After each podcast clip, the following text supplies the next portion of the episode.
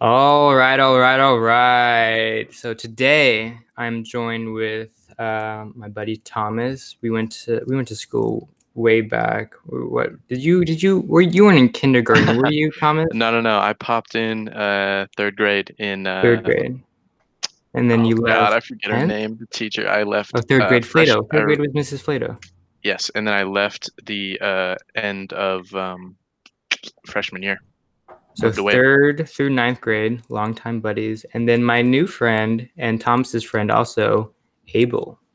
Hey, yeah, that's me. I, you know, met Thomas here in the Air Force not too long ago, but we've we've quick, quickly grown pretty close together. Um, Yeah. Uh, so how, long, how long have you uh, been in now, Abel? When did you go to basic?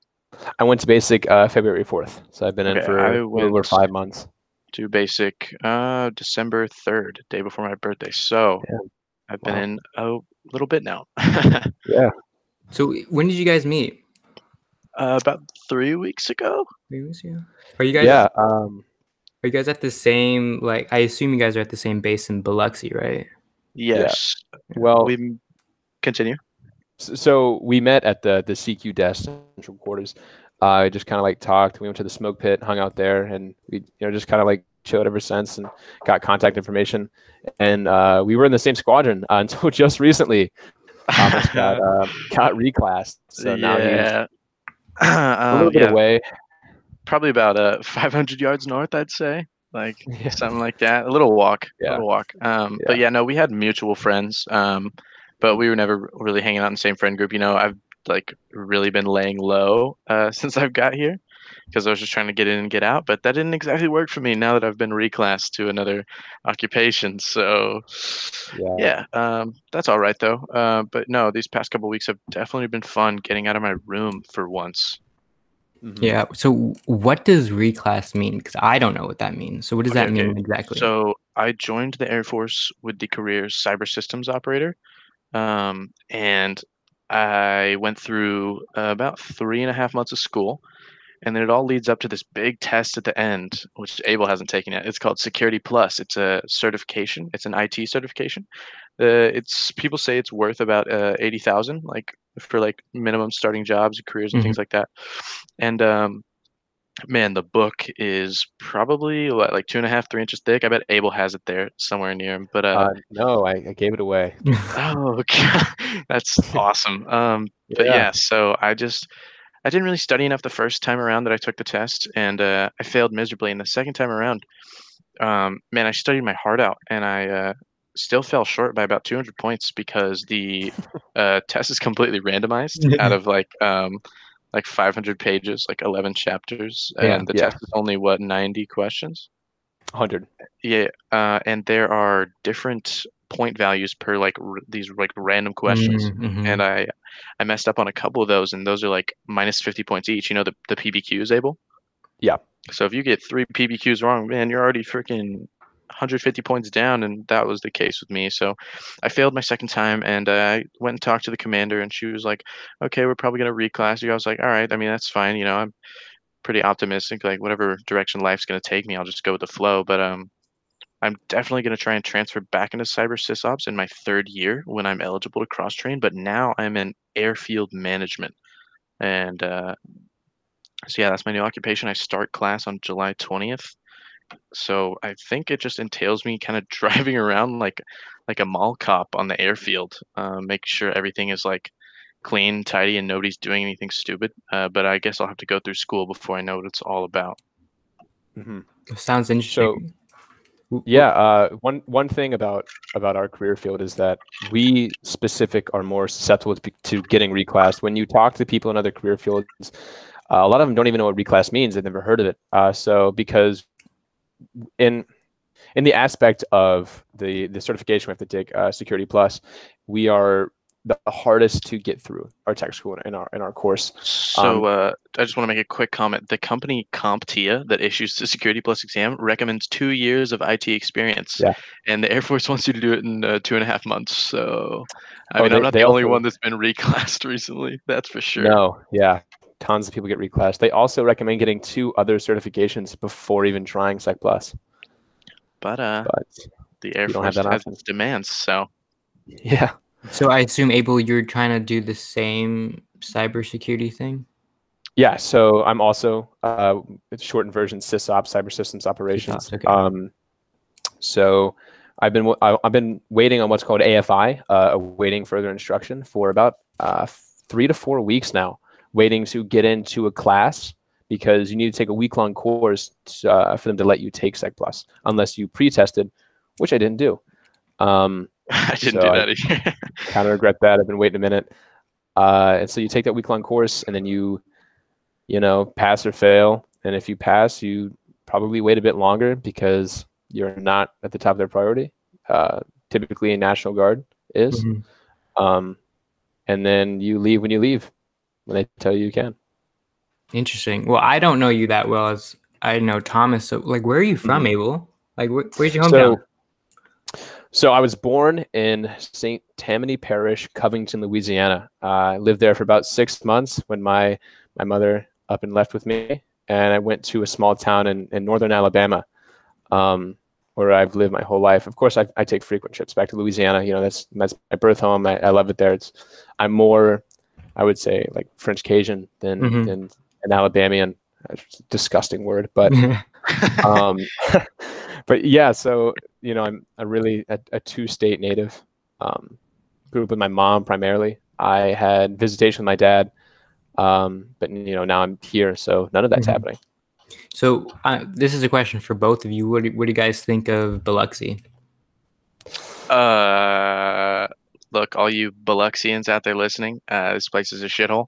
Um, it's it's uh, like 98% humidity every day.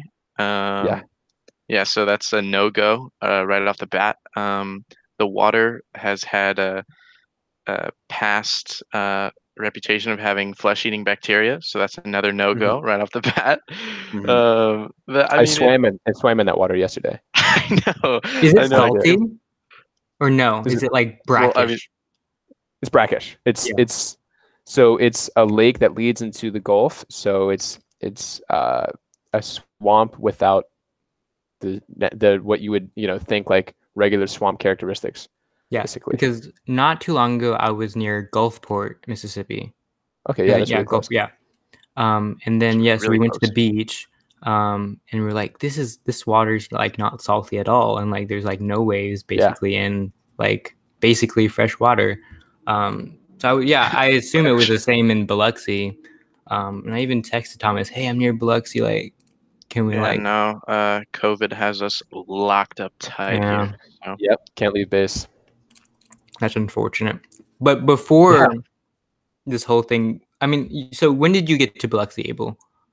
I got here uh, April fourth, so I have no idea what it was like beforehand, but I know Thomas does. I was so- able to leave base. Uh, me and the buddies would go to all types of like sports bars. Uh, we watched that really big UFC fight. The those two women fighting. Uh, they were the title fight um, at like Buffalo Wild Wings, and that was my last trip off base. Bu- yeah, I love Buffalo Wild Wings. But Yeah, anyway, yeah, no, I've heard some like uh, so when I was in Gulfport or near Gulfport at least, we went to like this ice cream shop and we are like we were asking the people who work there like what are some like cool stuff to do around here? And they were like, well, like you could drive like 20 30 minutes to Biloxi and like there's some there's some stuff to do there. So that I was just wondering like what There kind are a stuff. lot of casinos and resort hotels. Yeah. Like there's at least Mhm. five within our uh, like ten mile radius. So Yeah, uh, because of the area, uh, I went on the, the pontoon yesterday on, on the lake that, that leads into the Gulf of Mm. Mexico, and just uh, like along the, the coastline is these, God, like seven hundred, eight hundred thousand dollar homes, um, like built beautifully that are literally like probably just rented out if I had to guess, uh, just for you to stay like on the Gulf and and on the bank, so you can you can take a quick drive to the casino or go to a club. It's a Mhm. big it's a big party city. Um, Mm. Party in Yeah. the sense of as what Thomas said, casinos and, and Yeah, resorts yeah, and yeah. stuff, It's- more it's than just like like an- a clubby. uh, it's not like an ugly city. Like I said, shithole, but I just meant like the the climate. It's uh, not very good, but Yeah.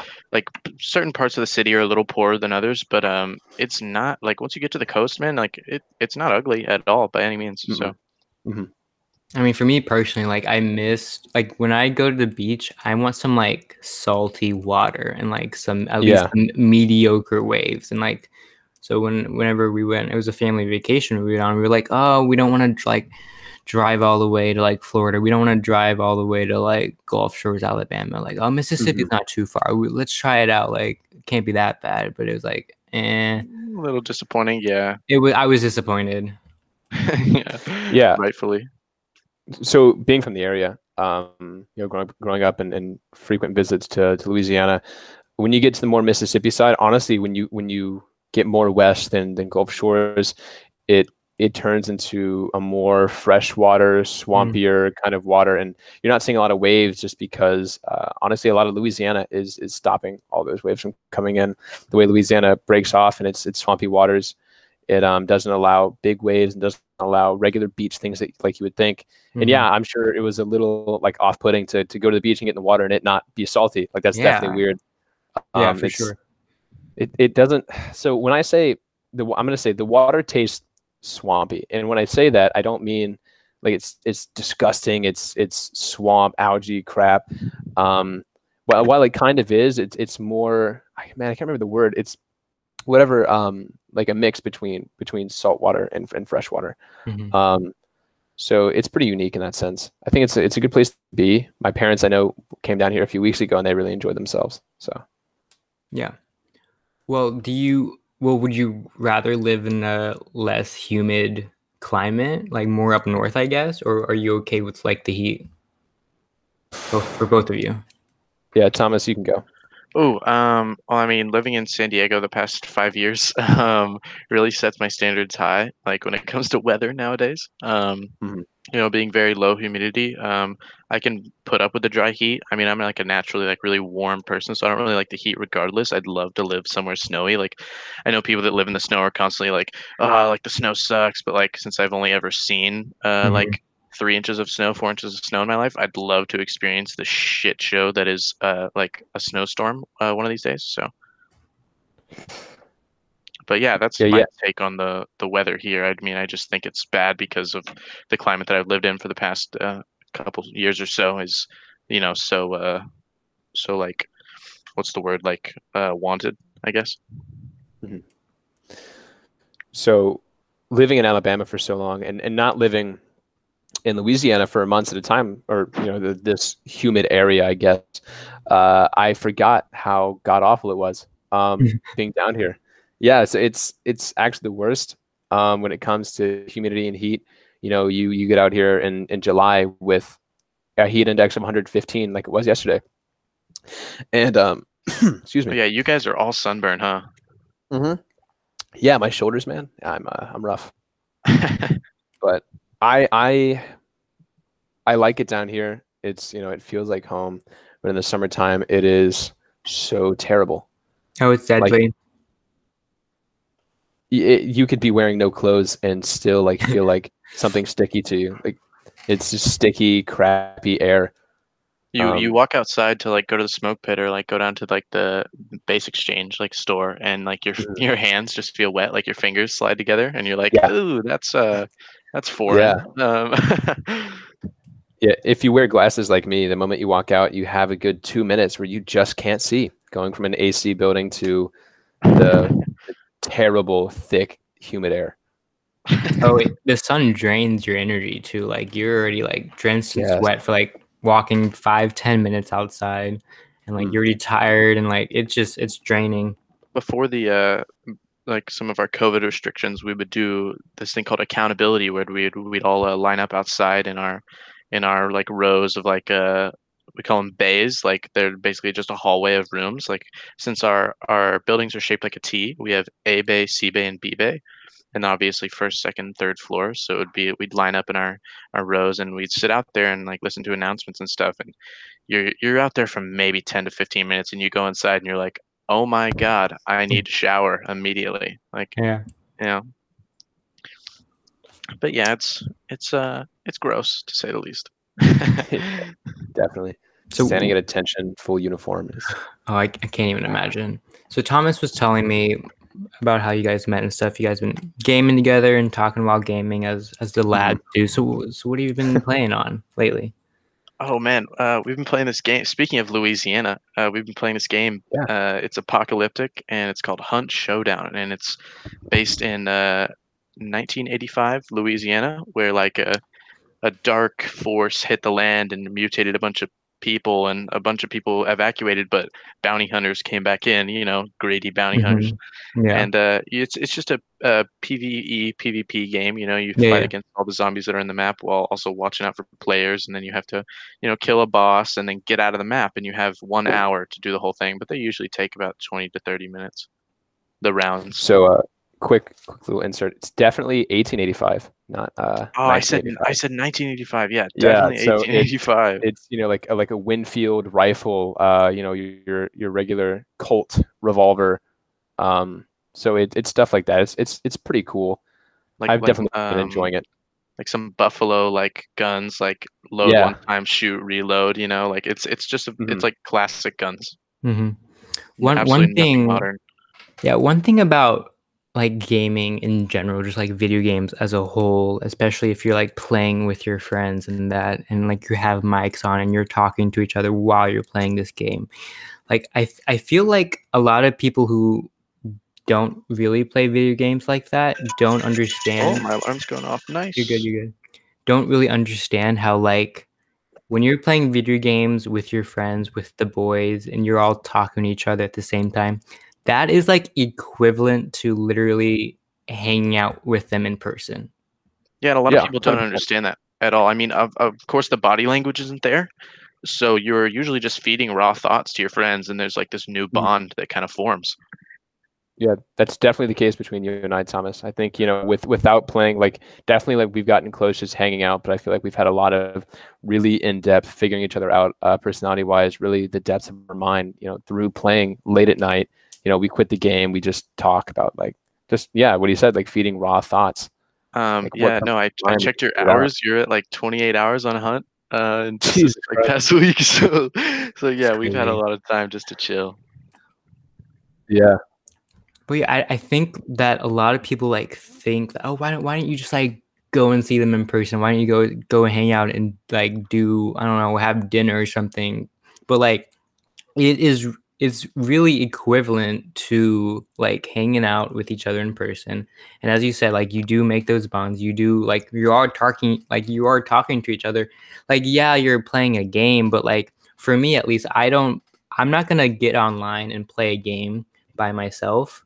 I'm only gonna get on and play a game if I'm like if like my friends are online and I'm like playing with them. And that's like and I know like some people, yeah, some people do like get on and play video games like for the joy of that game, whatever that may be. And like good for them. But for me, that's why I play video games. Like I haven't I have like like all the Call of Duties from Black Ops 2 till now, and I haven't played a single campaign out of all those Call of Duties because I don't play campaign. I don't play solo. I just play multiplayer with my friends because that's like the um, equivalent to hanging out with your buddies.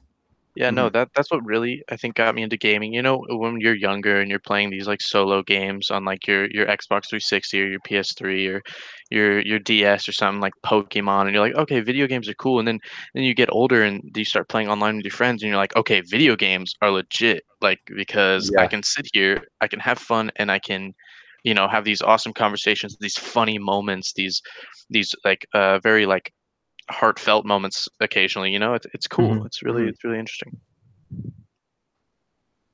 yeah. There, there's something really comforting about being able to, to play a game and, and feed your thoughts about it uh, into someone, and they reciprocate. Like having someone in the room, or maybe being on Facetime or a phone call with someone while you're playing a video game is is nice because there's a comfort of someone being there, but they're probably doing their own thing. You know, they're not really paying attention. But I know, especially when it comes to Thomas and I, when, when we get in the game, you know, we just talk about like whatever's on our mind. You know, we we bounce off each other really well, and um, like especially if something happens in the game that's funny, we really feed off that, and it just divulges into these these conversations where we can find out so much more about each other. More, I mean, arguably more than you can just hang out with a group of people. I think. I think running like two people, uh, like just one person and one person talking to each other, can create more irreplaceable moments than hanging out with a group of friends. Just because you get that that solidarity, that um, that attention, that isn't necessarily like yeah like i'm getting attention right now like i, I feel good because i'm being like people are, are like this guy's Mhm. talking to me. It's it's more like like i can have this this raw thought that i, I didn't even like filter. I, I just say it and it's reciprocated in a way that is it's just really nice. Um you get to bond really well over a certain video game and stuff like that Yeah, Yeah. no, uh, I agree. Uh, yeah, I totally agree, and I I, I wonder because um, I wonder if do would you say that it's even easier to open up to your buddies while playing a video game versus like face to face interaction, even if it's just one on one face to face interaction? Personally, personally, I don't think so. I mean, just me, like I'm I'm a very uh I wouldn't I wouldn't say I'm introverted or extroverted, but I, I am social to say the least. And I feel like one on one in person, I can really uh be honest with somebody and be myself to somebody, but I can also do that while just playing a game with them, you know? Like uh, for me those those two things are interchangeable, but I can see how they'd be different for other people. Yeah. Um when it when it comes to me personally, I I think I do better in a voice call or like a video call playing a game um with someone rather than being face to face. Personally, um you know, I I I suffer from uh, an anxiety disorder. So I think not being able to have to um read body language and uh not being able to read body language and just like really talking to people and just hearing voices and not like having to look at them and and feel the room more of just I can say this and even if I'm ignored or it, it kind of goes somewhere else I know that I got my word out and I didn't have to see those like Hmm. those like side eyes those glaring Yeah. eyes of maybe I didn't agree hmm I think I don't know. Maybe I think for guys at least, and it's it's almost that we and and research has shown that like um, guys bond by doing activities together, while um, females bond more by like having those like conversations with each other um, and talking more. Where like guys bond more with activities and like doing something, while girls bond more by like talking to each other. So I think that's why it can be easier for a lot of guys, and I think that's why a lot of guys are into gaming and especially with their friends online because like they have that activity in the video game and they they also have that microphone to talk to their friends about whatever's on their mind so like you get both the activity and the talking aspect of it and that's also why you see guys always being like hey yo we should all like play basketball together we should all go do laser tag paintball like you see all these activities being done because that's how like guys bond best versus how women bond best by just hey let, let's go get like coffee, Coffee. let's go yeah let's go get ice cream let's go take cute pictures or whatever that may be while we're actually like doing something some activity and you and in other activities like paintball laser tag sports whatever that may look like whenever you're doing that specific specific activity there's not that much chance to really converse with your friends but with gaming you have that activity and you have that conversation aspect Yeah, no, uh, definitely, hundred percent. I Mhm, actually, I since. I transferred to this new squadron, uh, my check-in time uh, in the evenings is different. So I'll be back in like one minute, but uh, keep it rolling. yeah you're good what do you what do you think about what i just said abel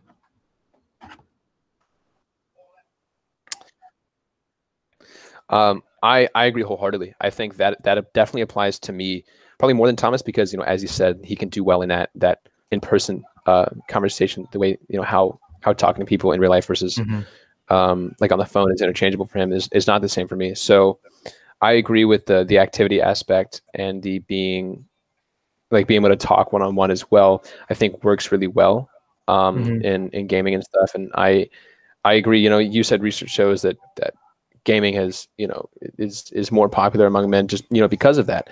And Mhm. um, that definitely like yeah like again that, that applies to me uh, really heavily i think people can be it, it, different people not everyone but i think certain groups of people can be a bit ruthless when it comes to showing out for friends um, especially in person you know as mm. i said earlier those those glaring eyes those side looks those side snickers yeah. don't really happen um, in gaming um, and and being you know on your on your xbox on your computer and talking on like whatever discord or on a phone call or whatever i, so, I know that sounds like super like yeah like no, nerdy no. of me i guess if like to say like but it's definitely just you know like the anxiety like gets to me in in social interactions and not to say that i don't do well because i i do in my opinion I, in my opinion i do well in those social interactions but i will almost always prefer mm-hmm. um a one-on-one or like a two-on-one conversation like a three-way um yeah. over the internet stuff like yeah. that yeah for sure i i totally get that even with face-to-face interactions like i I, th- I feel like you would agree with me that like smaller groups are better even whenever you guys are meeting together. So like as you said, like two to three people, maybe even two to five people. But like once you mm-hmm. get past five people, really like five plus people, like it's hard to really make those personable connections that you could mm-hmm. get from a one-on-one um, conversation or like even three people in the group um, conversation so I, I, I definitely agree with you that I do prefer a smaller group than a larger group, um, just mm-hmm. because of that aspect where like you really get to connect with everyone in the group rather than having the possibility of you feeling left out or someone else feeling left out or you not being able to connect with someone in that group because like other people are connecting with each other and it's all this yeah, big um, group like nonsense. Big big groups, man, like like uh like eight to ten, maybe even ten plus, like like small gatherings, parties, even like everybody's mind is on its own track, right? But if you have these smaller groups, everybody's everybody's like you know thought process or like moods or like um the room, you know, like reading the room can all kind of sync up. Uh, but when you have like large groups, you just have different people feeling too many different uh feelings or emotions or too many thoughts running in the room for like it to be mm-hmm. um super like for it to be super deep to to there be that like that uh, connection that uh, is so important that we're talking about mm-hmm. yeah and yeah i like the way that you said like to sync up and stuff like that and, and i wonder maybe maybe that's why like people love like the team aspect of like sports and such because like yeah there's like maybe 11 people on the field for soccer, like I guess 10 people total on the court for basketball, but like everyone has everyone's on the same wavelength because everyone is playing this one objective or whatever to win the game and in that sense that's how they sync up into this team atmosphere. Yeah, so which mm-hmm. is why I think larger groups would then be acceptable if it's if it's something like uh like a team sport or or mm-hmm. a large team video game as opposed to like a social gathering or party where there's no real objective other than to enjoy yourself. But that can sometimes be hard when you're taking into the account like cuz me I I really take in the account of how other people around me are feeling cuz I don't want to worsen that, you know. I I want to mm-hmm. always I want everybody around me if if somebody around me if like one of my friends if I'm hanging out with the boys and somebody's not feeling good, somebody I can't sit there and be like, yeah, like this is freaking great. Like, yeah, it could be super fun, but if one person is like having a shit ass time, like I can't I can't not feel that. You mm-hmm. know? Like like if Abel and I were hanging out with a group of group of people and uh, somebody in our group or me or him are like just really down on themselves for something that happened that day or or how they feel right then like I can that can really reflect on the other people there, or they just won't pick up on it at all, and that could, uh, you know, that person might feel like, uh, oh, like they don't really care how I'm feeling at the moment, like, but that's okay. I'll try to enjoy myself anyway. Yeah. You know, it's just it's just not as um not as uh, enjoyable of an experience. You know, I think. Yeah, uh, I agree. Definitely, like, and and that's one thing that you and I have both connected on when it comes to uh, hanging out with a group of people, like with with our group of friends, um, is that we're both really inclusive and we scan the room. I know, like I've seen you do it. I do it. We we scan the room not only you know just with feelings with our eyes and ears, making sure everyone's up to par. If if not, if someone's feeling a bit down, when the group gets into like a, a side discussion, you can kind of pull them to the side or shoot a text, say, "Hey, like, what's going on? Are you not feeling well? Here's how you do this." And I know, like me specifically, I don't really know with you. Um, I definitely try to maneuver them back in the conversation without outing them as feeling left out or feeling down, or you know, if, if they need to leave, you know, maybe like walk them out. You know, be, hey, hey guys, Mhm. I'll be right back you know they're gonna they're gonna go and then you can you know tell the group or whatever or because i know like when bigger groups especially when it gets bigger than like five or six it's it's so easy for someone to get left out and to feel down like on themselves for for whatever you know maybe they weren't having the best day maybe they just had like a really bad weekend and now they're being left out of this conversation and that was really just like not, not that big of a deal but for them it was the last the straw in cherry the on top. of like yeah, yeah, it's the- exactly The, the cherry on top of the the shit cake. You know, it's like, Yeah. uh, these people clearly don't care about me. Like blah blah. blah. And you know, a lot. I know a lot of people that really overthink things like that. Like like Mm, uh, some yeah. people will be like like they should be fine. Like they're like, what's the problem? It's like, well, well, it's because you aren't seeing what they're feeling right now. Like they could feel like absolute shit, and uh, you wouldn't know that. And just these other small things just add up and make them feel feel worse. And a lot of people don't take that into consideration. I think.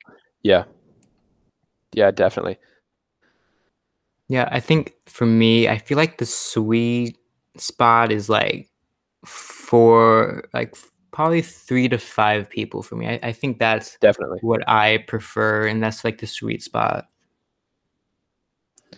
Yeah, uh, I think that's 100% true. That's that's the same with me. I think that's why our group does really well Our together. current friend group is five people.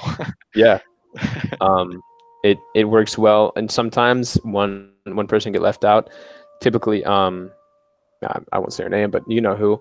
She is not having the greatest time right now, so I definitely try to to be more attentive in these times of, um, of making sure that she's all right. You know that that she's not being left out, and I definitely, of course, I do the same for everyone because I know that. I know that sometimes I'll be feeling a bit down, and I have Thomas there to to read that and to pick up on that and to to bring me back in. And I think that's why we we meld really well together. Just because typically in my friend groups back home, I I was the one, the only one who'd like read the room and make sure that everyone was, was doing well. Same here. Like when I would be not my not at my greatest, when I'd be feeling kind of left out, it would just be that way. I would just be left out. Mhm. Um, and I would be, you know, just turned off from the group or turned off from the conversation. I would just kind of sit to myself until someone would oust me in front of everyone, like, "Hey, why aren't you talking?" or "Hey, why aren't you doing this?" And that's just not the way to go.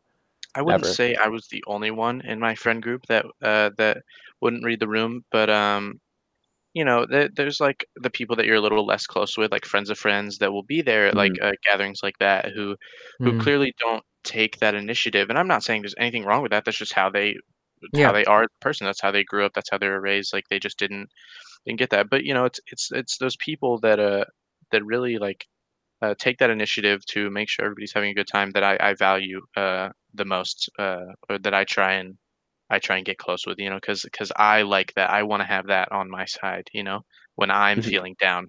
So I, I I think I really gravitate towards a, a certain people.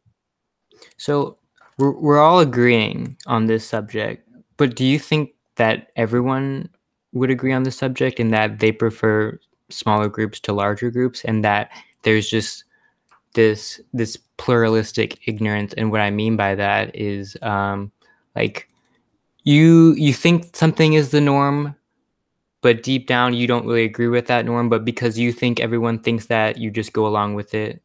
So do you do you think that a lot of people like say they like big group interactions just because like oh the life of the party and when I love parties love to go party with like ragers and whatnot with like 20 30 plus people but like deep down they really prefer small groups over that larger group but because everyone else is saying yeah i like big parties too i love to throw ragers at my house or whatever they just go along with it just to feel more accepted Most definitely, yeah. I, I think so. I, I think I know a couple people that are that would always be down to go to a party, um, because they might make uh they might think it might make them, you know, feel better. Um, but uh, but in the end, you know, it it's just uh it's a dice roll of how it'll how it'll turn out for them. You know, if they feel left out, if they feel if they have a, a lot of fun, you know, if there if there's any kind of uh, drinking or illicit drugs at the party, you know, they'll they'll be like, oh, like yeah, I can I can do that with a bunch of people and be on that like same vibe as a bunch of people, but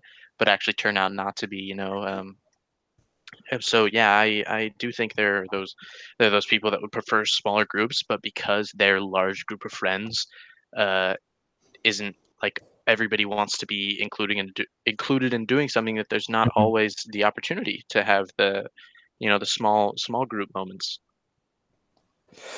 Yeah, um, I agree. I agree with you on that one. I also think there there are just people who, you know, do well in big groups. Like they're perfectly comfortable with putting in their two cents and and making uh, like a situationally funny joke um, at the right time, and then sitting and waiting Mm. for the next moment to pop up. I think there are people that that like that. Um, probably not. I would say there's more people who would prefer a smaller group, but I think when it when it comes to to big crowds uh, like let's say you go to a party there's you know 30 40 maybe 50 people there you know there's going to be your friends there and they might leave you behind and then you got to make new friends and that can be a bit scary um, so i think it, it's best for most people if you know you're going to be in a big group like that to to click up and you know to make sure you have someone by your side and and when it comes to to big just friend groups like let's say like half my class is like we all kind of Yeah. click together well like in high school and you all hang out at this spot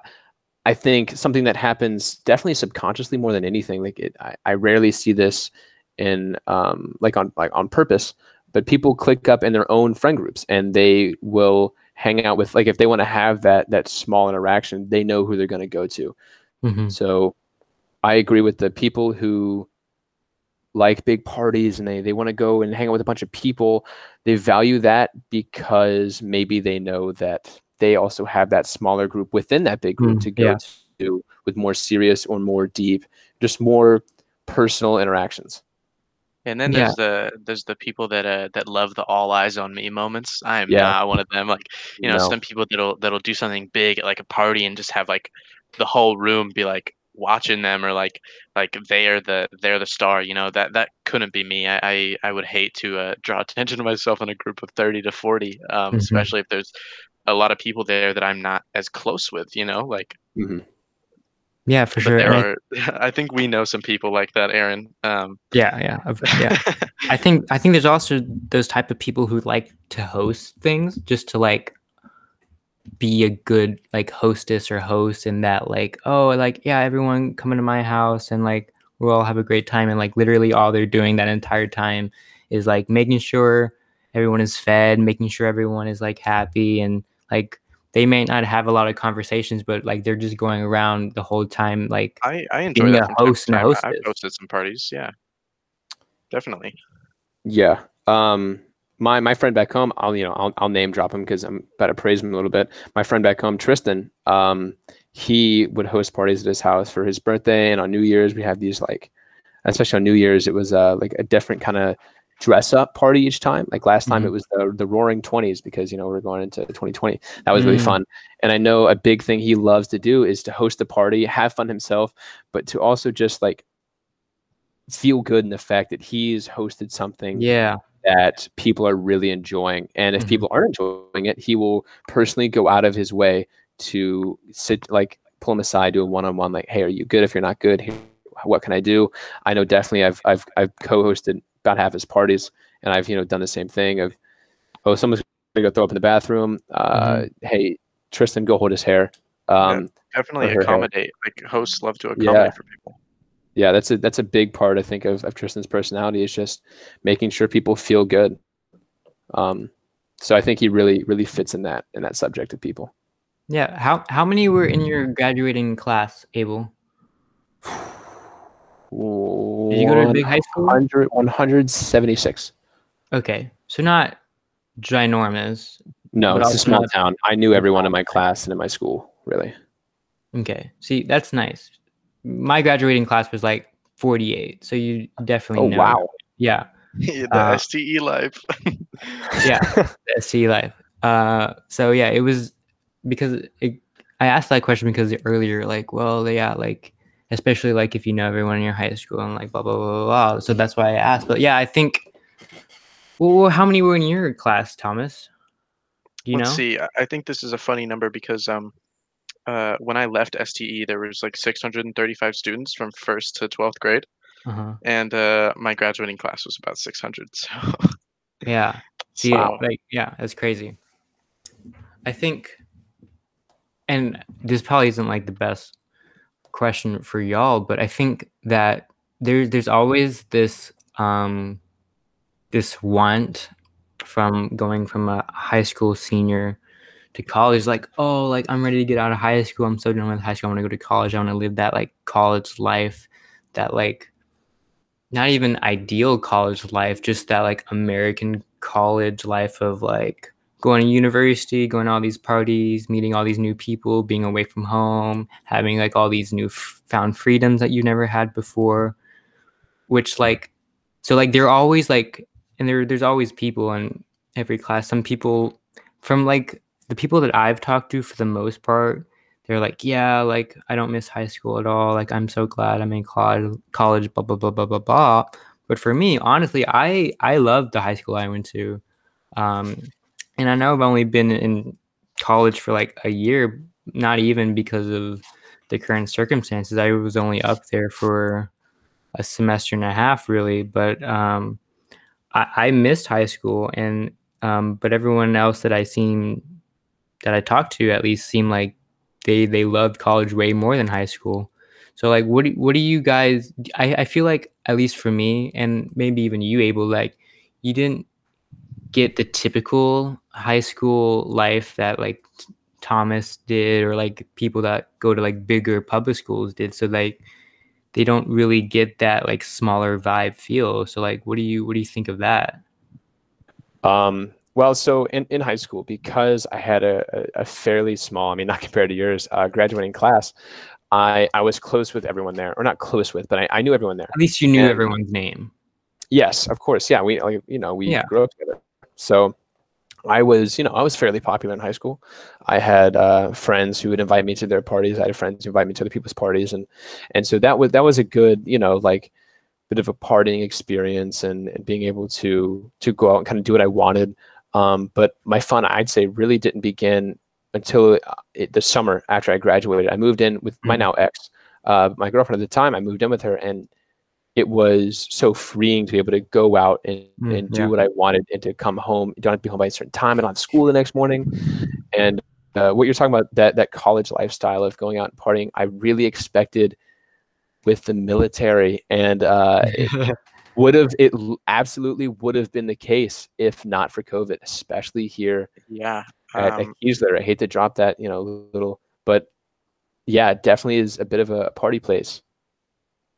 People like to, to go pretty hard even when they're not, not allowed. I most definitely enjoyed um, my senior year a lot.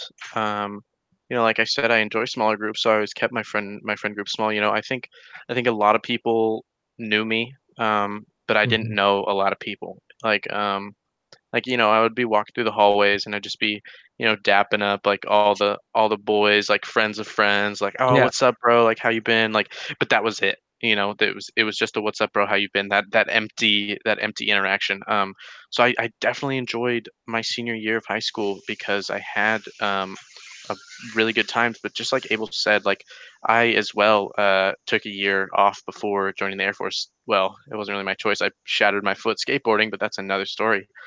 um, but I uh, I was able to you know go out and do what I want wanted on the weekends, and I uh, I really liked that freedom as well. And uh, just repeating exactly what Abel said, joining the Air Force, I had that freedom in the beginning, and then uh, COVID hit, and now we are locked up tight. So Yeah, that's definitely where where we differ on that one. I came in, I well, so I joined the military with about six cases in the U.S. I went into BMT, and uh, our MTI is just progressively like every day, like starting like third, fourth week, we're like, hey, the world is fucking ending. Um, it is a shit show out there. And we were just like, what's going on? We weren't allowed to see, like me, my flight, we weren't allowed to see our family for graduation. and that's what everybody looks COVID. forward to. Um, Yeah, I got that's to the see, one I got to see my factor. family for, Yeah. for three whole days after graduation. Mhm. Um, but yeah, And- the, that that that basic training life. Uh, I want to touch on that for a second. Okay. Uh, Aaron, I don't think you realize, but you have absolutely zero communication with the with the outside world. Like you don't know what's going on in the news. Like I didn't know that. Just a quick example. I didn't know that Juice WRLD died for like a week. Like you know when whereas that would be something that I would know right when it happened if I had my phone. You know, like um You get but I letters. mean, yeah, yeah, letters, of course, and uh, that's how I knew. Uh, I got a, Yeah. I got a letter, um, and and of course, living the, the pen and paper life for a little bit was was fun, but it's just uh, it can be depressing at times. You know, when you when you think Mm. you're gonna get a letter on a Friday and it doesn't come till that Monday, and you just have those those days where you're just like, Mhm. damn, all I have is the people around me, and I think that's what uh, created some good bonds in basic training. Yeah, I, I definitely agree. I think the um the pen and paper life, as you said, was really uh, it felt cool at first until I had. so they delegated when you had time to write a letter. If you wrote a letter when you weren't supposed to, they fucked Mm. you up pretty good. Um, so I was writing letters in class. I was writing letters all over. I did not care. I mean, to yeah, yeah, yeah, mind but like they if they if they caught you, dude, like they caught us one time on a Sunday. They're like, supposed to be doing this and that, and they just got busted, absolutely wrecked. And uh, so there'd be times where I couldn't respond or, or really read letters for a few days, and so I'd have like, and I'd get letters in during those days, and so I'd have three or four letters sitting in front of me, and I'm sitting on my bed, and I'm just like touching on this and touching on that, and and and and responding to this little bit. And there'd be often times where I just have to ignore half a letter and not be able to respond because I'm two pages deep and I, I got to send this before nine o'clock. So it was definitely a bit depressing, like you said, with the sense of mm, it can take up to six or seven days to get a letter, depending on how far away your family is. And for some people, I didn't get a letter for the first like month because they were busy. You know, they, they have a life going on, and and so I'm sitting every day waiting for a letter. And it, it's funny because everyone unfortunately knew me immediately because as soon as we could receive letters, I got 14 Hmm. and I was flabbergasted that I got that many letters. Yeah. And uh, every day it was Marquette, Marquette, Marquette again for like four, like four or five letters. I just received so Oh, many. let, let's explain to Aaron um, how we would get the letters. Our our MTI yeah. would get them from the post office, and we would all sit or stand in a circle in like our little meeting room, and he would just call out names. And if you got multiple letters, like, uh, well, uh, like I said, or like you were saying, like, like on the first day, like I I heard uh, Harris, Harris, Johnson, Harris, Johnson, Yeah. Harris, Harris, Yeah. You know, Yeah, so it felt nice, but um, you know, there's those people in the back that Yeah. they got their name called like twice throughout all of basic, and it's like, dang, like Yeah, that sucks. yeah. There were definitely people who who came up to me and they're like, like I'd just be holding this fucking stack of letters, and they're like, literally, dude, fuck you. And I'm like, what are you talking about? Like, why are you so aggressive? And they're like, I haven't got a letter yet. It's been four weeks. And I'm like, I'm so sorry that that's happening to you, but it, in no way is that like anything I control. So right. fuck Right. you. people were very uh, on on the edge and basically yeah, a lot of the time, so- testosterone. A lot of like my flight specifically. oof. So so a flight uh, is a group of it, it's just the airmen that are that are in there Mhm. with you in your same week group. Typically um, in fifty. your dorm. Yeah, about 50. Um, you ca- can come in with more than 50 at 50. Every flight probably loses three to four people, maybe more uh, by the time you're done. I know we lost five people just from uh, recycling. Uh, recycling can happen. You go crazy kids. back in time. So they they introduced it at my flights, my MTIs, military training uh, instructors. They um we can, we come in it's like day two and they're like, "Did you do you believe in time travel?" And we're like, "Bro, what?" They're like, "The Air Force to figure out a way to send people back in time. And all you have to do is be a shitbag." And I was like, "What is this guy talking about? like, what are you going on about?" He's like, "If you mess up a lot or you can't complete something you need to complete by a certain week." I will send you back in time. You'll go back to a third week flight. You'll go back to a second week flight. I can I can recycle you up to two weeks at a time. And I was like, I'm scared the shitless right now. Like, yeah, you can the just be absolutely I wanted to do was get devastated. recycled. yeah, because then you have to call your family, and you have to tell them, hey, uh, I suck. Uh, if you have plane tickets, cancel them. uh, reschedule for this time. And um, yeah, I know. I know. My, my friend Piper, he uh, he failed his PT test in six week, and if you fail your PT test, you get to take it one more time. If you fail again, you get recycled. So he failed twice, got recycled two weeks, and the next day they were like, "Hey, because of COVID, we're no longer doing PT tests." So he got recycled for actually no reason, and they didn't let him back in. That's our- to our flight. brutal, dude. The, the Piper I know. Yeah, Cody Piper. Oh gosh, man! Shout out Yeah. to Cody Piper, great guy, but Yeah, that sucks. Yes, he was devastated, and he killed those sit-ups, man. He told me the amount of sit-ups he did. I was so proud of him. Like, he could not do 32 to save his life, and he got like, like I swear to God, like 48 by the time he was done. So I respect that. yeah, Yeah, a no, lot of a lot of grinding. If you're not like in pretty good shape, you're grinding in BMT. Like it is not easy. So before going into Air Force and military and all that, just I guess there's nothing that can really prepare you for any of it. But so looking back at it now, do you think that it was harder, easier, or about what you expected it to be? It was about what I expected it to be. I think. Mm. Might have been a little bit more difficult, um, you know, because people, uh, uh, all the military branches kind of nag at each other about different things, and you know, people call the Air Force the chair force. So I did not think for a second that we would be uh, running for like 30 minutes a day. Yeah. so, so um, yeah, but it, it Which- was um, I I definitely lost like 17 pounds, so Yeah. that was cool. Yeah, um, for me, it was harder because I didn't actually run at all for about a year before I joined, and I was so fucking stupid. I, I like I realized I got in, and they're like, "All right, you're gonna run for 26 minutes," and I was like, "I'm gonna what?" For I'm an gonna do entire episode of a TV show, I'm going to be running. Yes, and the warm ups. So it ended up being 31 minutes. You have five minutes of running for what 30 seconds or a minute, and then off for 30 seconds or a minute, and then you'd be like be walking that time.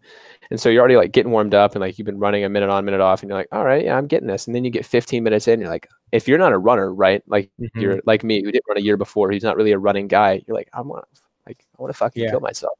This is the worst thing ever. Like, um, I know way I can do this. yeah, but it, there's really, I think what I found, which was which is crazy, because I've never been a big fitness guy. So for me, it was I had to discover that I want to quit, and then you don't quit, and you really get like a second win. So, so I would get about 17, 18 minutes in, and I'm like, yeah, dude, this is it. Like I'm gonna start walking, or I'm going to pass away Mhm. and you just fight that yeah yeah but but really like you fight that mentally and you you tell yourself uh, i can't quit because a big man will come up to me and call me an absolute pussy retard Mhm. for for being such a pathetic piece of shit um what was so your you're like first? Uh, what was your first belt class? So depending on your like first test, they they class you in a belt.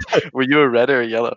I was a i yellow. was i was red i was a red belt yeah, no, I was a yellow. And so there's Aaron. There's red, um, which is like I forget the exact times, but and then there's yellow, Shit. which is like you need to you still need to, and then there's green, which is like you know the average runner, and then there's blue, the people that are just lapping you. They're just Yeah. lapping the shit out of you, and and I event I got I got blue by the end of basic, and I felt Wow. so happy, yeah, and Alright, um, alright, I see. yeah, because I, I started in yellow, and it's funny because you know you'll see like the people in these different belt classes, and everybody's just running by you like you got this, you got this, but but I don't want that. I don't want random people. Yeah, telling like- i want to yell back at them but i actually don't have the breath to because Yeah. i'm just doing so poorly it's it's amazing how much faster your brain gives up on you compared to your body. Yeah, yeah, that was Yeah. a big thing I had to, to to concentrate on. Was I was like, no, I'm done, and then I couldn't be, so I would fight past that, and I would be done when my body gave up on me. Um, which obviously, you know, it wouldn't. I didn't like, you know, collapse and BMT like Mhm. others did. People would pass out. Like they'd run ten minutes and literally pass out while they're running. I watched a guy running with his friend, and he looks at him like so distressed. So I kind of like back, I slow down a coming. bit. Yeah. And I'm like, this guy's out. Like he's done. And he goes, I need to sit down. And the guy's like, what? And he just like go to and just and like just grab them and like they fall into the dirt and the grass. And I was like, oh my god, this guy literally passed out. while That guy he was running. died. Oh my goodness. Yeah, and and that's a You big can see people too, is- throwing up on the side of the track. Yeah. like- Yeah, and it's really like like I thought I was doing bad, and I see these guys like walking, and I'm like, you're getting yelled at. Like MTIs are walking with you, just berating you, making you feel like the worst thing in the world. and you're still they're walking, and it's yeah, like, like damn. yeah, yeah. Like what kind of guts do you have? For me, I I was red belt at first, right? I remember my first run time, my first PT test. Dude, I got 1532 in a I mile, got, a a, I mile got and a a half. 1327, but yeah, continue. ran- took me 15 and a half minutes to run a- a mile and a half, and I was so disappointed in myself. Um, It's not that bad. It's so bad compared to what they compared to what they want from you. That is the worst. Um, and so I dedicated myself in those run days, and so that was like first week, right? Like get that like initial, and then you Mhm. get a third week and a sixth week. So in third week, I got down to a thirteen twenty six, and then I was like, dope. In two weeks, Yeah. you know, I, I shaved two minutes off. That's, a cool. Yeah. And then um, I think I got like I can't remember if that's that's no, it's I think it's still red belt by like a few seconds. And then six week I got green belt because I ran a God, I want to say tw- like No, that, that 13 was 41. definitely a yellow belt. okay, yeah. okay. Then I was I but I wasn't yellow, so it might been a bit off. I was red until six week, and I got a twelve forty, and I was like, damn, like I shaved, you know, three minutes off in just these six weeks of running, like compared to like like people. That was just it was just like a really good moment to to go up to green belt, uh, because if you're red belt, man, you're literally like a second rate citizen. Like the MTI, re- like remember the red belts, and then when you're in there at Chow, like getting food, they're like, "Oh, so that's what we're eating, huh?" And I'm like, oh, "Like, dude, no, please don't do this in front of everyone. In front of everyone, they're like, you like, you think that's gonna help you run? I know your time needs to be better. You're sitting here getting a cheeseburger and fries. Are you kidding me? there should be grilled chicken on your plate with some greens. I'm like, sir, I'll Fuck die. Yeah, You actually can't even look at them, or they're like, "What the hell are you looking at?" It's like, "Oh man, ah, a cool guy." I don't know, uh, but but yeah. So getting up to green belt and having everyone get the hell off my back felt really really nice. Um, it's just it's it's it feels good to go up in belts. Yeah, most definitely. And this is a Skipping mile and a green half? belt was was uh, skipping green belt was like my best achievement. I went straight from yellow to blue. I was yellow Mhm. up until my sixth week, and my last two weeks, I was running blue, and it was it was definitely uh, really gave me that like push at the end because you're running these laps and you're right like you said your mind is giving up on you uh, before your body but you just got to think like man at the end of this run well, first of all uh, my endorphins are about to hit like some some crack like that's about Yeah. to feel great and Definitely. uh and um and I know that if the people that are on my mind back home would be proud of me if I did this, so Mm. I have to do it. Yes, that was a big point, like thing for me when I was running. I just envisioned my family, uh, and it, it really helped me not give up because it felt like giving up on them. You know. Mm. And this is around like a track. You're doing laps. Yeah, Yes. but uh, mine, I don't know if yours was like a track able, like a red track, but uh, we would No. do the tests on a track, but we would just run on like this uneven, shitty concrete that's been there for What- like years. what squadron were you? 321st. So we just had this big drill pad. Uh, Okay, I yeah, I know the drill pad you're talking about. It's destroyed my feet. fucking massive. We had um Yeah, go ahead.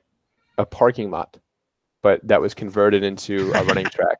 That's what we had to run on. Um, Shin and- Splint, Shin Splint City. That's all. Yes, yes, it was, and it was. It's run. So running on a circle track like that is so bad for you mentally, because I was especially when you get to the PT test, it's six laps around a track about as big as the, a little bit smaller than the track that you would run on like uh, to practice on your on your run days. Mhm. And so you're running on this track and you think, man, six laps, that's not a lot. You get two in and you're like, Yeah. fuck, I have four more. Yeah. That's so many. And you get so you get four in, and you're like, you're like, holy shit! Can I finish these two in the time that is Yeah. allocated to me? Like, hmm It feels Yeah. so good to be able to, to accomplish that, especially not being a runner at all, not a physically active guy, to be able to get through BMT with passing scores um, and never once failing a certain part. because Yeah. as- so as you as you go up in in weeks, the it, the Requirements. parameters you have to meet, Yeah. yeah, the, the requirements are are are greater. Like they expect more from you. So like your first time in, like a fifteen thirty is not failing. But if you finish BMT with a fifteen thirty, you're not finishing BMT because that's a fail. Um, but the females could run like 18 minutes and still pass, but it's whatever. Um, that's fine. yeah, dude, that's it's uh, it's whatever. Uh, a 60 year old female has to do God, it was dude, is it 18 push-ups? Like less than 20 Uh, push-ups. It's less than yeah. 20. We have Yeah. to do it 44 now. That's a tech school training. Yeah. like, For tech school. push-ups. Yeah. Yeah, I mean, I. I'd say my push up and sit up game is pretty strong right now, but man, my uh, if so, if you score above a certain score uh, in basic, you don't have to do like the PT test at tech school to go up to your first base until Mm-hmm. a certain amount of time passes. I'm pretty sure I'm about to pass that certain amount of time, so I should really get out on the track soon. But uh, Yeah. I'm man. I'm nervous about that run, man. I'm nervous about that run. I won't lie to you. but then again, just like just like basic, we were so running the run days were so like, damn, like this is about to suck, but you, you come out on top in the end, you know. Um, so I I really do think it's a mental thing. Oh, for sure. And I was gonna jump into that. Just like running laps is so much worse than rather running running one big loop around a bigger area. Or like or like a trail, like running a trail. Yeah, or like a or trail, yeah. uh, r- running from point A to point B is Mhm. uh so uh, it's kind of like freeing than like running around a track in a certain like a lot of amount of Yeah. time. Like like uh Laps are Like, deadly. like cross country. Especially if there's, versus, is there like a timer out there? Is there like a, Yes, a yes, clock yes. you see with- it? That's out. Yeah. Yes. Like you Big know, oh crap, I'm behind already. Yeah. Yeah. Yeah, yeah. Throwback to like middle school cross country, Thomas. Oh my god, I did cross country for like two, three months. I know, I know. Coach Ramsey just was like, "Why is this kid out here?" I remember you there. You showed up for yeah. You said Sometimes. so like three months. a good amount of time, you know. Better than Yeah, some sorry, people. I gotta quit uh, the cross country team. Why? Uh, because I don't want to do it anymore. Uh, why? Because I don't want to do it anymore. Okay. Like, you know, like, oh man. Ah, sports. country was Yeah. I should have quit early. I should have quit. I don't know why I never quit, but yeah, definitely a mental game over a physical game for sure, for sure, for Mm. sure. Like Unless you you just have to have you just have to have that and like physicality obviously helps but like you just have Yeah. to have that mindset of just like i can't stop like that's not mm-hmm. even an option for me like why would i even consider walking right now like i can't like i Yeah. that's not even on the table right now so So yeah, a, a great example of that is even when you have shin splints, your bones are literally on just fire. not yeah, like to your core, you are in pain. I would I had this running buddy who we helped each other get better times. For some I can't remember his name. It's, it's on the I know his first name is Jameson. Um and he had shin splints one day on a run day and he would we were literally running and he kind of slowed down a bit. And I looked over and I was like, You good? And he's crying. And I'm like, I'm like, Yeah. oh my God, like, are you okay? And he's like, this hurts so bad. I'm like, Yeah. I'm like, I know, like, we got to meet this time, but like, if you're injured, let's stop. He said, no, I want to get this many laps in before like 10 minutes. And I was like, I was like, dude, like, it's okay to quit right now. And he's like, no, like, I have to do this. So, you know, a big thing is enduring that pain and, and still wanting to better yourself, even in, you know, in moments where it's, it feels like you're going to fall apart. Mhm. Yeah, and that's definitely. yeah that's one thing that i i am glad i did cross country because it did teach me that mindset of like i just don't have an option to quit um, because i definitely transferred that to other aspects in my life such as like my academic life or whatever else in my life that may be because like there there are those i know those like students especially um, in college and whatnot in high school they'd be like, "Oh, like I'm so tired. I'm just gonna go to sleep now, and I'll do it in the morning." But like they never do it in the morning, obviously. But like for me, I could never go to sleep without like getting everything done. Whether that means I'm going to sleep at like two, three a.m. Like I'm gonna get this done. I'm gonna get my stuff done because I don't have an option to not get this done. Like I have to do this. Like I don't have an option to not do this. But like, but then there's like also those people, those other people, like, yeah, I'm fine with not doing it, like whatever. But like, that's just not the mindset that I have, and that's not the mentality I have. And especially like, and as you said, shin splints and like people throwing up in the on the side of the track and whatnot. Like, yeah, like especially in sport, I know shin they suck so bad, and like, but that's not even like a valid excuse to walk anymore because like yeah we all have shin splints it's just it's not even a valid injury which like is crazy to me because like it sure does feel like a valid injury you know like yeah, definitely. it, it's not a broken bone but like i feel like it should be a valid injury to be like i Yeah. need to stop and like because this And- no way this is healthy for me In, in, in BMT, it definitely was because those led to fractures, and fractures would get you put in what's called med hold, which is a medical hold, and uh, that's when you sit in a hospital room for, man, one person was in there long enough to get medically discharged. wow If you are, I met a girl that was in medhold for uh, seven months. So imagine going to basic training and being like, "Oh, I'm gonna be out of here in eight weeks. I'm gonna get to see my family," and then being stuck in what's practically prison for seven months, Mhm. Just because of paperwork delays or like, okay, I've been okay. I've my I've, my injuries my injuries have been healed for like two months now, but why do they still have me in med hold? You know, B- BMT I think was just overall like kind of a shit show. But um, yeah, it's meant Yeah, to I'm be. yeah, Another thing is too. that's they- they- break you down, they build you back up. But when it comes to med hold specifically, they really just don't care about you. Like you are not anywhere close to their top 10 in priority standards. So they would just hold you there and hold you there. I know a girl that was in there for nine months and she got medically discharged with full benefits from the Air Force because of it, Hmm. uh, which is so crazy. You can go to BMT and get hurt and they just be like, okay, you've been in too long. Piss off. yeah Here's some money. like, here's some money. Go uh, start a different path in life, even though this is the one that you planned to do. yeah. so I, I know you have siblings thomas but do you have any siblings abel Yes. Um, I have two blood related siblings, and I have two people that my father uh, helped raise that I grew up with. Um, and so my two blood siblings, uh, my little sister Reese is 15, and my little Mhm. brother Brian is 13 years old. Um, I love them with all my heart. You know, I'm, I'm the oldest when it comes to them. So I have this really big, like big brother mentality. A lot of my friends tell me, like, especially if I play like competitive games with them, I just talk like the maddest shit and I will like berate you, but just berate you to death. Yeah. And they're like, why are you like this? Like, you're such a good brother. And I'm like, I mean, you know, you're just shit trash. Like, get better. So you can get better. Yeah. yeah garbage can and do you have thumbs Facts. and uh, when, it, when it came to uh, the other the other siblings I have, I had an older sister named Peyton and a, a, a younger brother named Jace.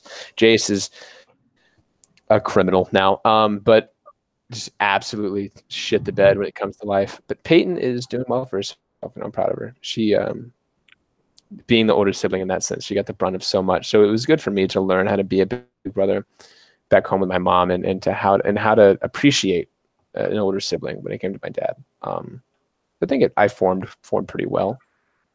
yeah I that's good. definitely, in the term of siblings, have made all of the uh, mistakes first. I know that they can't mess up any worse than I have, so I know that you Yeah. bad their load is going to be lighter um, when it comes to uh, my parents putting up with them uh, on both sides. Um, I have two.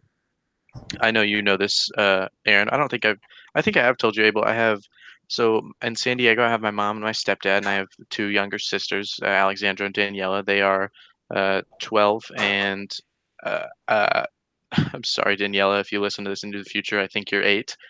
Um, I actually have no idea. Um, I and feel then that. yeah i barely I know my have- siblings age I have I my dad and uh, my stepmom Amy in Houston. I have James who is uh, six and Elizabeth who is uh, just about to be two years old. So So wow. we're, we're all, and you don't know this, Abel, but I have four younger siblings. Um, one is 11, then 10, then I'm pretty sure both of them are eight. Um, they're twins. The youngest are twins.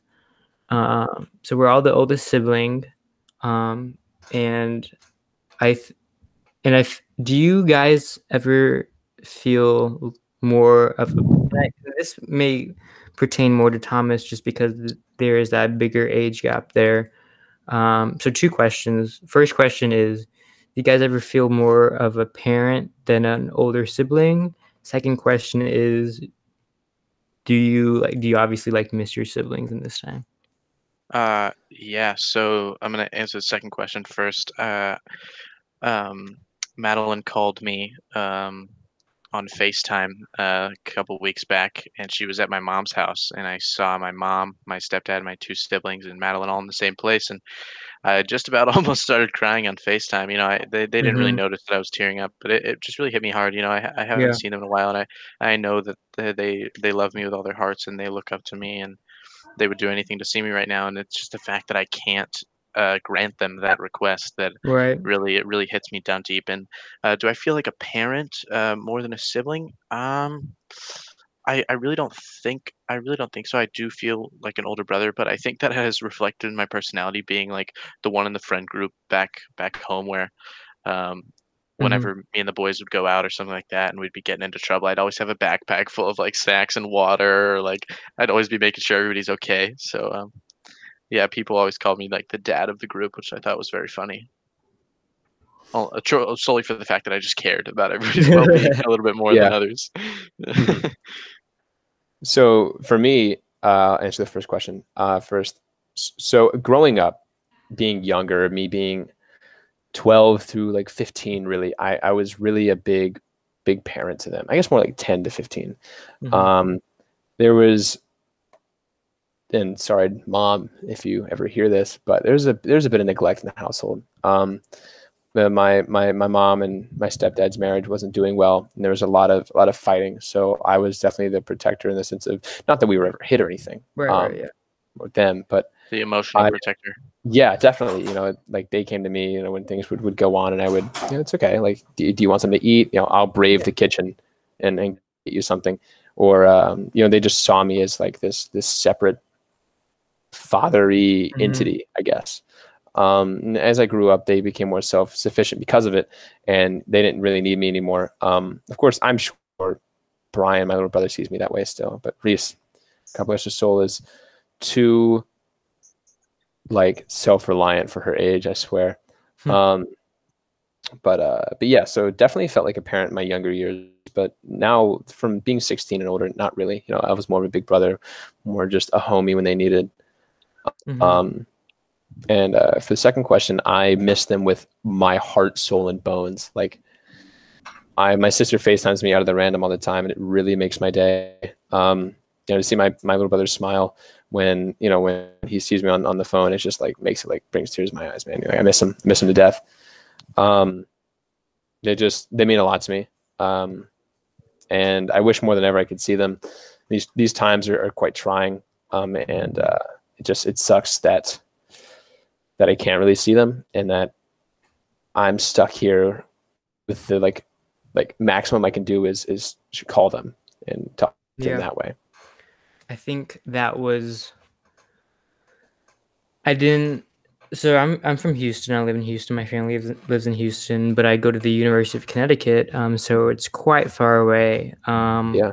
That was me missing my siblings was the one thing I didn't really foresee, and I didn't really realize how much that I would actually miss them. It wasn't until that I like was leaving for college I was like, wow, like I'm not gonna like be able to really like see them grow up like day in day out. You know, I'm not gonna be able to see them every day. Um, then when I did get to college, like yeah, I, I I miss seeing them every day, even though like they may have annoyed me quite a bit and whatnot, or or the responsibilities that do go with being a big bro- bigger brother, in that I have to make sure they're they're fed or just making sure they're not fighting each other or like helping them out with homework whatever that may look like or picking them up from whatever activities they're going to. Um i, I miss that. I, I did i didn't really i wasn't prepared for how much i did actually miss them Um, and also one thing that I one thing that I wanted to add to that was that um, like my my brother, um, the oldest, he's 11 right now. Um, Avery, he's gonna be in sixth grade next year, so he's going into middle school. Like those, like middle school is like when like they really start to become who they are. You know, like those. That's when Most they definitely. start to discover themselves. They have like they yeah, everyone has their own personality already, but like it, it becomes even more pronounced to like oh like mm-hmm. oh like this is Avery like this is the real Avery like because I yeah I know Yeah. Avery now, but like he's still like a little kid. You know, he's still trying to figuring things out. He's not truly what They get their gonna look voice. like. Yeah, they they they really start to individualize and become who they really are. And like me knowing like wow, I'm gonna miss that whole stage. Like yeah, I'm kind of missing that with Alexandra right now, so I know exactly how you feel, man. like isn't that that's like you come home to visit or like they visit you and like And they're just different, or yeah. they're not different, but th- something new has developed yeah, within them, and it's like Yeah. it's like, damn it, why the freak Yeah, wasn't I I'm- there for that? Like, yeah, I missed it. Dang. Ah.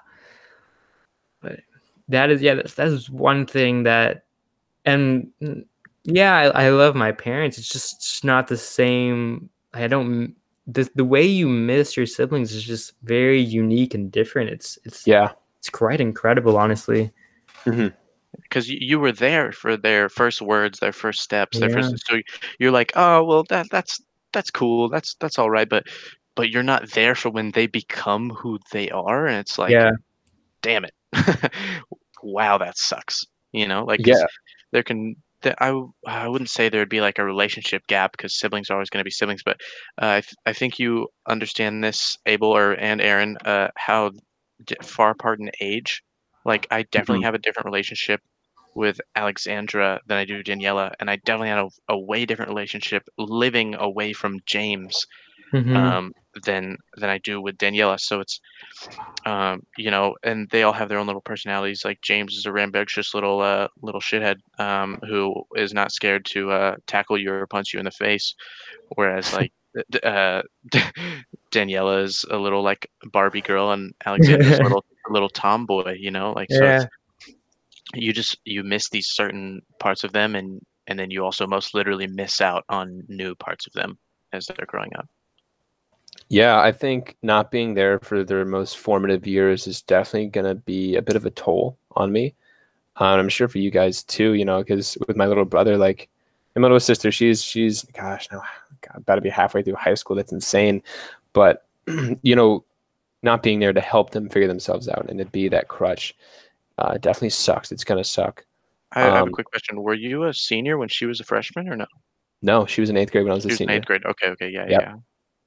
So, so yeah, it's um, it's difficult not being able to see most of her high school experience and, and not being able to see any of my little brother's high school experience, not be there physically, you know. yeah, it's um, crazy. It's so, it's just it's it's insane because I remember like raising my little brother basically like he had a hearing he had a hearing deficiency uh, when he was really young and he stopped talking for a while, and uh, you know so so you know as as Thomas said like those little things about them that you remember their their personalities and little things you help them grow through are cool, but these you know as I said before the, these formative years where they're really finding their voice, you know, um, it's it's gonna not be the coolest to not be a part of that physically and, and be there to help them through it. Yeah, gosh, that's crazy. Like, just imagine, like, all the dumb crap you did in high school, and just thinking that your They're siblings are going to to be that there. too.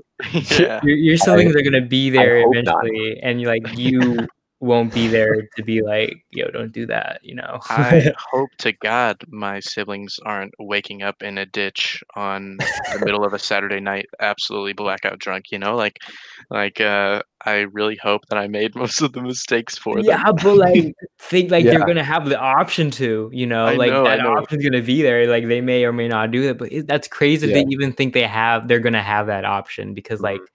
You only you only know them as like a little kid, you know, like Yeah. Yeah. you don't know them as like a high schooler or like a, And- even a middle schooler. Like Yeah, and and Thomas, uh, not that that's ever happened to you.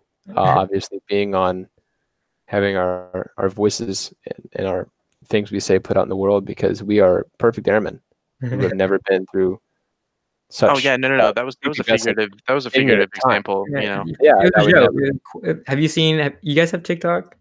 yeah, of yeah. Of course. Have you seen Oh, those we things where they now. exactly? You guys see whenever they like they post a video, whenever and they like, um, what is it? What is it's not called? It's not a description. What is the a caption? I guess it's like Mhm. for legal reasons. This is a joke. Yeah, yeah, yeah. uh, This is exactly this moment. Yeah, yeah, it's a joke. Yeah, yeah. yeah, you know, uh, my my views do not represent the views of the Air Force, and I am speaking on my own behalf. My opinion is my own. Um, that's something that we are legally obligated to say when being on. I uh, like- second that. Yeah, kind of forgot about that one. Um, but yeah, we're supposed to, you know, but say that That's okay. it's, it doesn't matter. in all reality. But um, I have to go check in, so I will be right back. Yeah, go for it, man. All right. Yo, Thomas, just because I, I have you one on one, um, s- I was playing um, COD with Sarabia the other night. Yeah. And he didn't believe me that you were married. really? And I told him, okay, I'm supposed to do a podcast with him soon. yeah. So you just have to say the word so he'll believe me. Yeah. No, uh, Andrew, I got uh, married back in October, and I didn't really. Uh, my my partner and I didn't really want to tell um too many people um solely for convenience. Um, but no, most everybody knows now, and I'm I'm sorry that uh, you weren't told directly, but you will definitely be invited to the wedding, Andrew. So um, There it is, keep that, keep I that told in you. Keep that in I mind. I was brother. not lying. Truth has been spoken. That's funny. Yeah, no, Andrew will randomly FaceTime me from time to time, and it uh, it makes my day talking to old friends all the time. Yeah, for sure. But um, on that subject, um, our next podcast, because there should definitely be another one. Um, I Oh, yeah. do want to jump into that, just being married and all. For So- sure, man. We'll talk about it then. We'll save. I I just want to say I respect it. I love it. Makes me happy. you know, Um, a lot of people have uh, different opinions on it. Um, yeah, no, for sure. uh, our grandparents were getting married at uh, you know 17, 18, 19, Yeah, 20. that was and, the uh, norm back then, man. and now, now I tell now people that I'm. I tell people look- that I'm 19 and married, and they look at me like Yeah, I'm a like psychopath. crazy. And Yeah, I'm like, like, uh, Why are you stupid? You know, like yeah, no, that's it's like worst decision. you've. no, it's not. I I uh, I uh, I go for it. I yeah, no, I, I, just totally um am for it.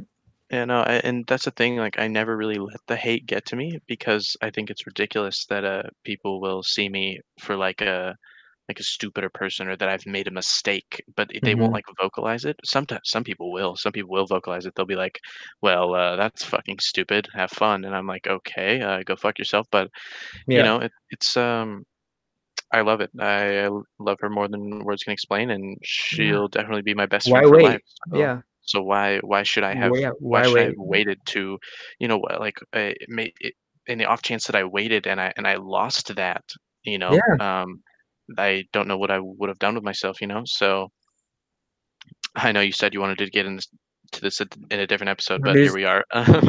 Yeah, there's but there's so much more to like expound oh on. yeah, oh, yeah, man. We're just touching the surface on it, but yeah, I totally agree with what you're saying. Oh yeah, Abel's on. So in my in my new squadron, I'm on the first floor, right next to the check-in desk, and he's Mm. on the second floor a little bit, or he's on the third floor a little bit farther away. So he'll be he'll be back in a moment. Um, but uh, but yeah, Okay. man. Um, when d- when did uh COVID send you back from uh from school? Like, March, probably like the second week of March. I was going Okay. home anyway for spring break.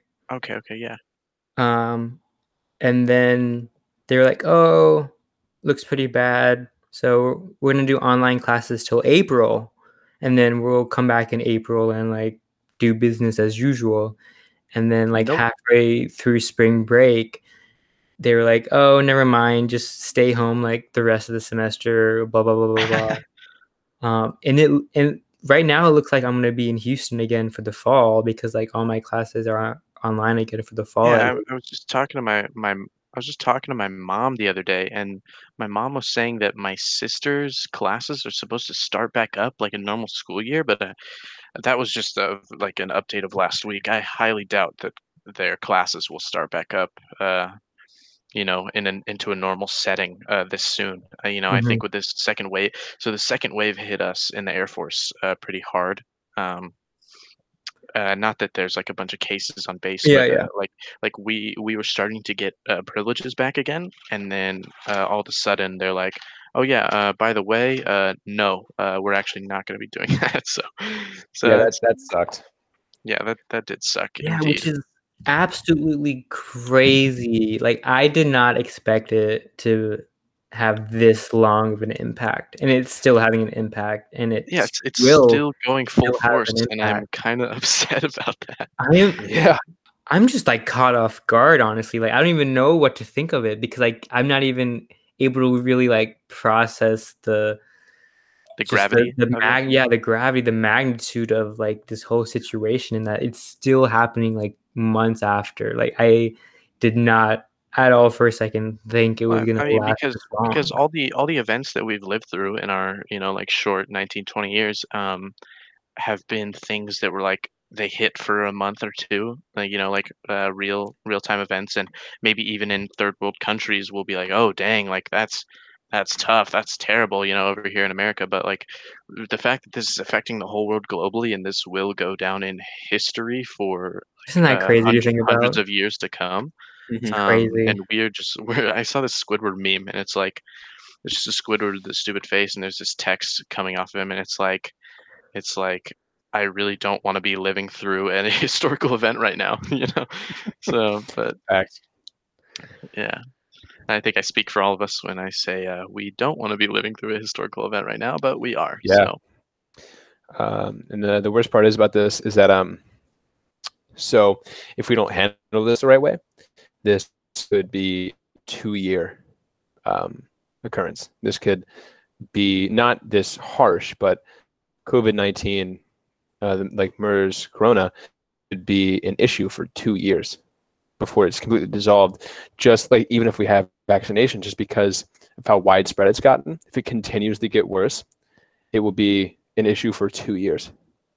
it's crazy Yeah, like Yeah. people were saying in the beginning, like, okay, they're developing the vaccines, like this isn't gonna last that long. It's like, okay, but but do you not know how much time it takes to mass produce a vaccine Yeah, and Yeah. and and like give it out to people? Like that, it's, it's create one out of out of thin air, time. basically. yeah, like this could take such a long time, and it's and can you imagine like obviously we're not gonna be in tech school forever, Abel, but can you imagine mm-hmm. like living like this for two years? No, No. no, that would be hell, like actual hell. Like that would Yeah. be the worst thing that could ever happen to anyone. Yeah. it would be definitely. not apocalyptic, but like the brink of it would not be good.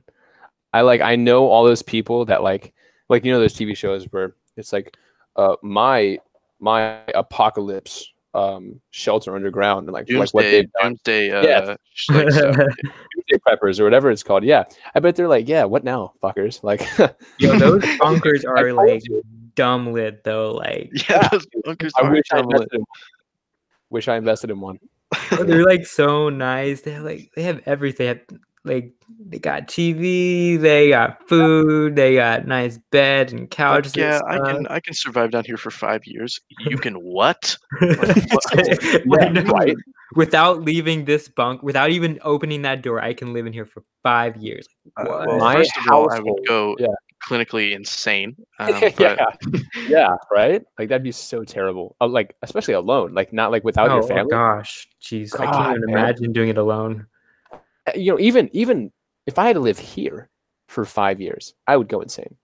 oh yeah, here in tech school, no, uh, I Yeah. call that uh, I call that discharge. Um, yeah, I'm I'm gonna get yeah definitely discharged for that one on purpose. Um, I have to go with I'm not mentally okay enough to be here, and then they're like, dope, get out. dope. Bye. yeah, like ah, don't kill yourself, babe. You're so your time is so important to me. I want to use you for war. Ah, so. Fifteen dollar plane ticket out of here.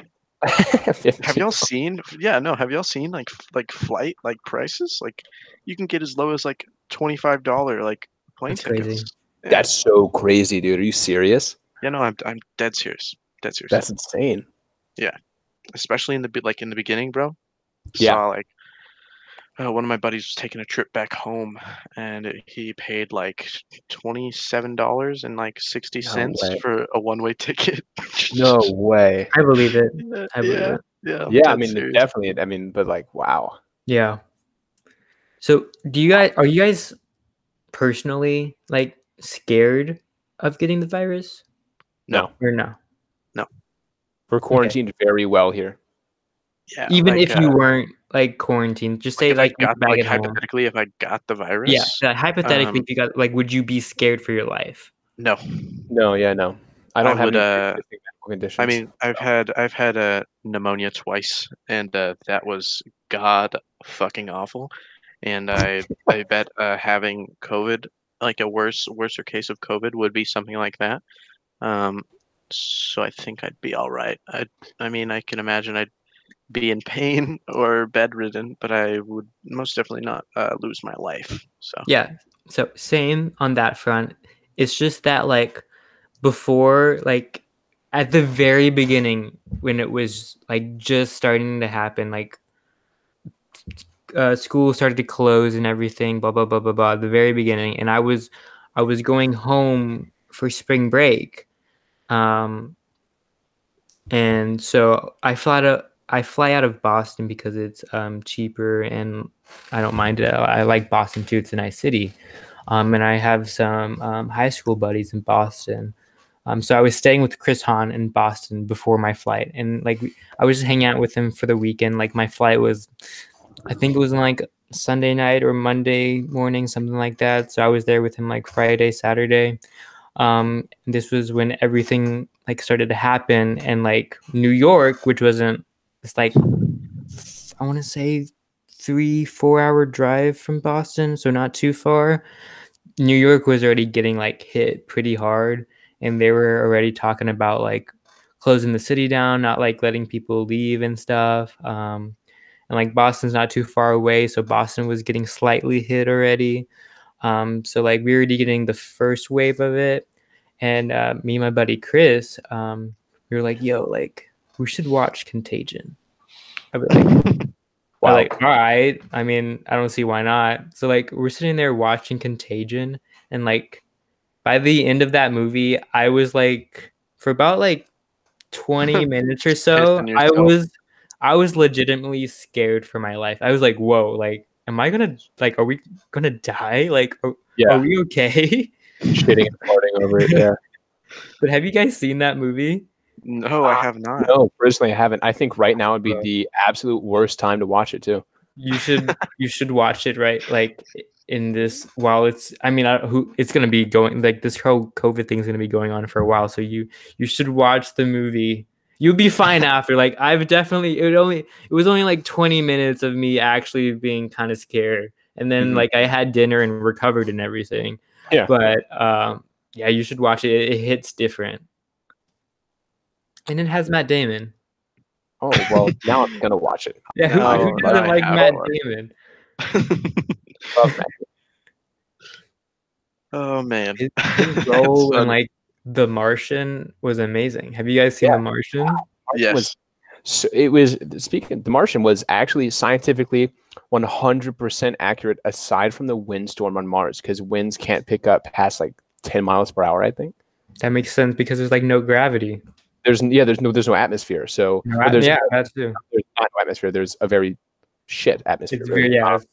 very thin so the wind just does not exist like that but everything else was 100% See, accurate that science. makes the movie even better. yeah that made it really enjoyable for me I now look back on that movie. I'm like, wow, yeah I respect that. yeah See, he didn't have the option to give up. He was like, no, I'm not gonna give up. I'm not gonna die Yeah, here. see, definitely survive a PC run day. Exactly. Bro, have you seen? I also just I just watched Ford v Ferrari with Matt Damon in it too. Yeah, how was seen that? It was No, really good. It was that's what I heard. I whenever I was like, whenever I picked it to watch it, I was like, ah, like I'm kind of in the mood for like an action thriller, maybe like some like James Bond or something like that. Um, but like, eh, whatever, I'll watch this. But like, I was, I was very happy with it. It was just a great quality film to watch. So definitely recommend that. Nice. Yeah, I, I've been meaning to watch it. Honestly, I, I actually forgot it existed until just now. So You should totally watch it. definitely Um, Definitely will. add that to the list. Yeah before we wrap up, um, you weren't here for it, Abel, but next time we do a podcast, we're gonna we're gonna. I do you? I assume you know Thomas is married, right? yeah, yeah, I- yeah. I mean- Uh, okay, yeah, I assume. But yeah, we're gonna talk about just just a heads up, so you'll be thinking of it in the back of your head until next time. Aaron wants to pick my brain about the situation and just talk about and and uh, you Abel, just the whole um what you think about marriage and being married this early or even being married at all and just dating in general i guess um I have hella opinions on all of that. So I Yeah, definitely enjoy so talking about keep that. that in the back burner for I'm next excited. time Definitely excited. you should be i'm excited for that one too because i also have a lot of thoughts on the matter um just dating in general um i think i think the dating i'm just gonna put this out there right now as like a little preview for next uh, episode i think the dating culture right now at least for our generation is bad I Yeah, think, it, I think the mindset is absolutely terrible Abel's like, fuck yeah. it's- toxic yeah, yeah, yeah. preview for next time. Yep. Um, just a little uh, little preview. So hopefully people get interested um, in listening to the next one. But on that note, um, thank you for taking the time out of your day to spend with me. I know you guys have. I mean, I don't know. Do you guys have busy schedule nowadays, or what is that looking like? No, Uh, nope. Wide wide open. yes. four in the afternoon. It's like, what the fuck am I gonna do now? So Well, most of the time I have to thank my guests because they usually do have busy schedules. Um, Ah. so Not us. No, I will- yeah, I will still thank you for this great conversation. I really do. Yeah, did. no, it's my pleasure, man. Yeah, I Yeah, really no, enjoy Yeah. meeting you, Abel. It was awesome to meet you. I think you're a really cool guy, and also catching up with Thomas. Um, yes, sir. and yeah i need i need a better profile picture next time so every time i look at like your screen i like see more Yeah. of your face and like i see Definitely. Some calves and thighs but like i just want That's just like I this need more hard picture faith. of me crouching. Yeah, I know. yeah, Nope, staring basically. off in the distance like what are you looking at you know I Oh, have like, no idea. I think I was, I think I was on the middle of a bridge. You know, uh, uh, my buddy was like really into photography at the time, and uh, he was just. i mean it's a good picture of, like all the boys, and like you know, I had never really like taken pictures. I I, I rarely even post on Instagram, dude. Like, Yeah. uh, but social media, that's another topic. But uh, uh, yeah but yeah, no, uh, I think I w- he was just like, "Yo, let me get a shot of you," and I was like, "Oh, the good picture. I'll make it my Google profile." so yeah, man. Anyway, yeah, uh, like i don't want to I- say you look constipated but like you, you're you're definitely like thinking about something like "Oh, what, am, I- what am I gonna eat later? You know, like, no, um, I think uh, I need to get a webcam anyway for other things, so I'll I'll throw I one. you should do that. I yes, I need. I don't know how how short's your hair. Is it still pretty short? Uh, no, actually, I've I've grown my hair out a little bit. I have a Grew it out. nice nice little fade on the sides. It's curly on the top, Oh, so yeah, it- yeah I'm get a not, uh, webcam, man. Get a I'm not bald headed. But yeah, man. Get up, get up on Will par do. with Abel, man. You're the only one without a webcam. yeah, man. Get on our level, bro. Yeah, you suck. Will do. Anyway, uh, thank you again, Aaron, for uh, Yeah. for letting us on the show. Evan, Yeah, Thanks for having us on, man. Have a great night. I anytime, lads. Like just shoot me a text, man. Like